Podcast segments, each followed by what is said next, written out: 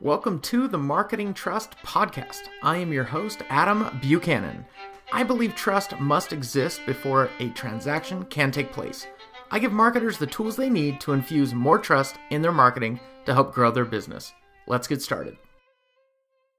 Hello and welcome to episode 19 of the Marketing Trust podcast. This is Adam Buchanan and I'm excited that you're here.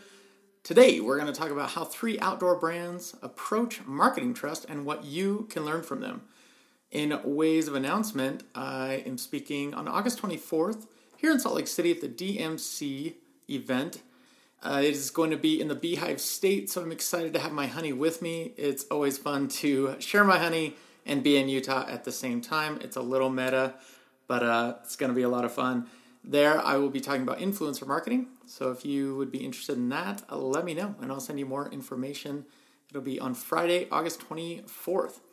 I also have a new checklist that I just produced. It's called the Marketing Trust Content Checklist. This is 9 questions you should ask yourself before developing and hitting publish on your content.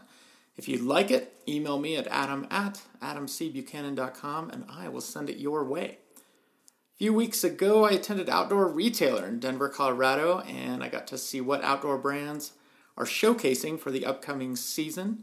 It's a chance to see all their new products. It's really a great time. So if you're a bit of an outdoorsy person, this is basically a giant Costco. Well, maybe like 3 Costcos stacked on top of each other, full of outdoor gear. And it's all the latest and greatest. The stuff is not hitting shelves until usually 6 months or so.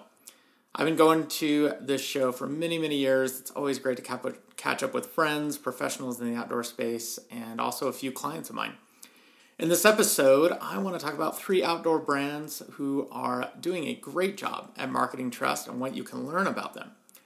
All right, so first up for this, brand showdown, if you will, is Gerber Knives. Now, I want to make sure you find the right Facebook page because this is Gerber Knives, not Gerber Baby Food. That's a bit of a difference. So I've been following Gerber Knives for quite a while now, and they make really high-end pocket knives, multi-tool type gear, and they do a really good job. I've actually owned a few Gerber Knives. And so one thing that I've noticed is they've always done a really great job with videos. So when it comes to marketing trust, I wanted to share how I would rank them in the 3 pieces of framework of marketing trust, the proximity, honesty, and expertise that I talk about a lot. With their videos, they give a quick overview of the product. They share great, clear product benefits of their knives. They show really close-up shots so their audience can really get a sense of what they're buying, what they can expect that each knife delivers. Their audience are pretty avid about buying and collecting knives, and if you know anyone who's into knives, they'll tell you that each knife has a specific purpose. And if you always ask someone, how many knives do you have? They'll say, well, I have 10 plus the next one that I need. So it's kind of it's an interesting audience because they're always looking for what's that next one, what's that next one I'm going to get. So it's kind of a great business model for Gerber because they can keep innovating and their customer will keep buying from them, which is awesome. And they've done really amazing over the years.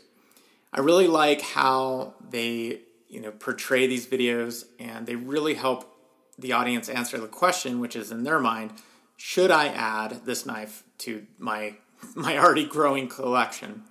The other thing they do is they include a quick clip of the knife designer.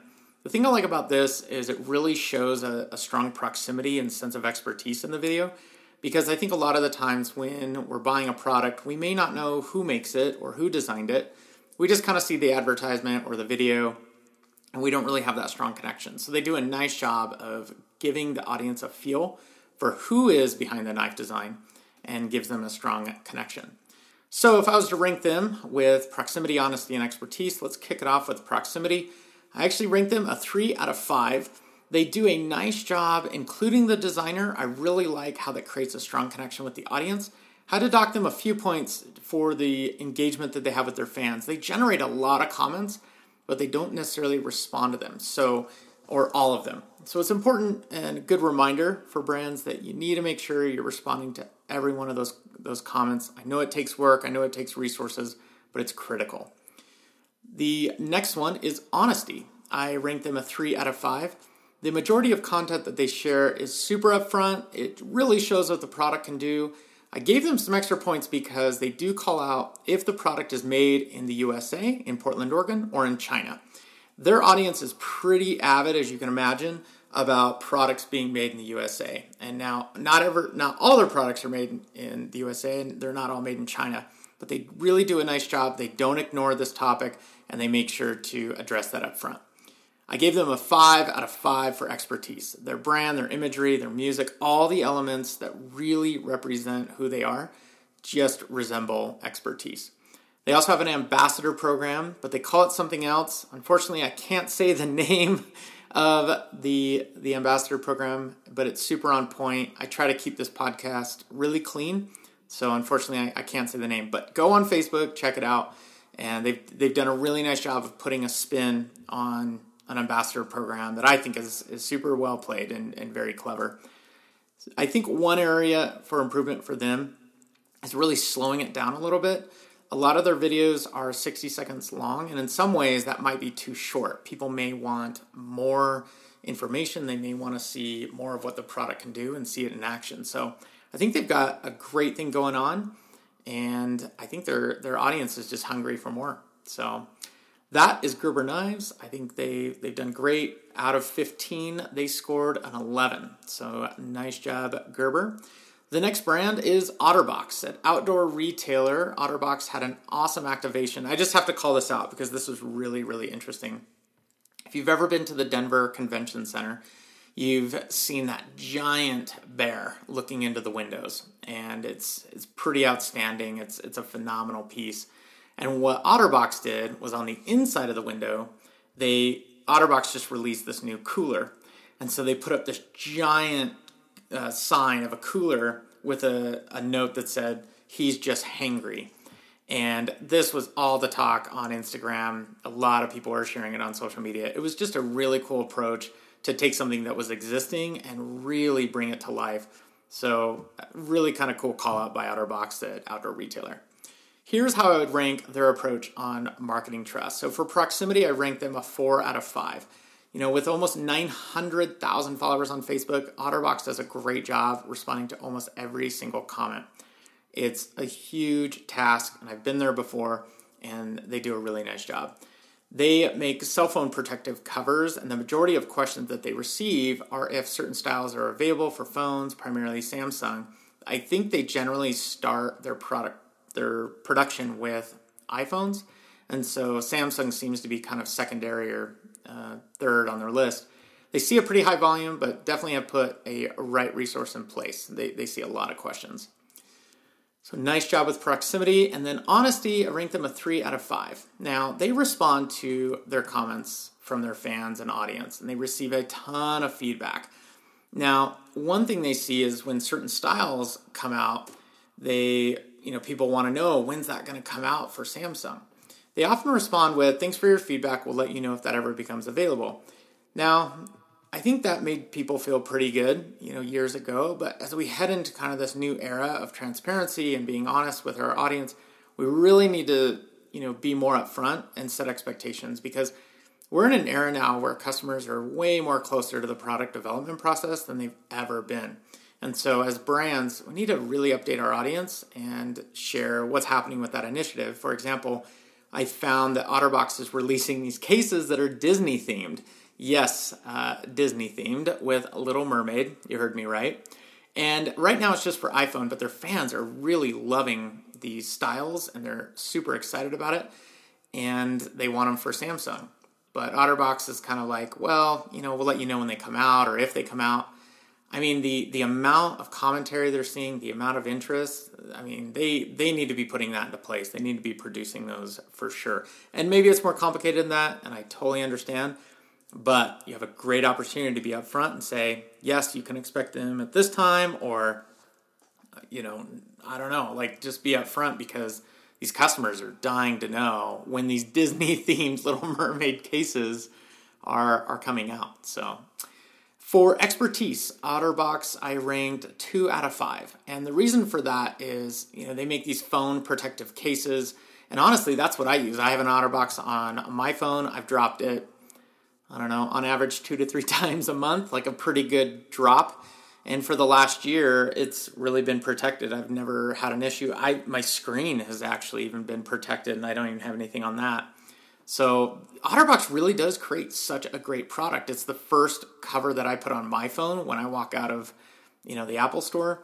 And so I think the opportunity here is really talking about the function of their cases and not so much the style. I think style is a big part of it, and they should really, continue that focus. However, really bring back some of those early days of how Otterbox really differentiated themselves, because people drop their phones all the time. It's just part of life. People are constantly breaking their phones. And I think they need to continue to reinforce that they truly are the experts in phone cases. That's how they've branded themselves. And people don't generally say, well, I need a cell phone case. They'll say, I need an Otterbox. It may not be as strong as something like Kleenex, but Otterbox really has branded, the phone case term. And they've done a nice job. I think they have an opportunity there.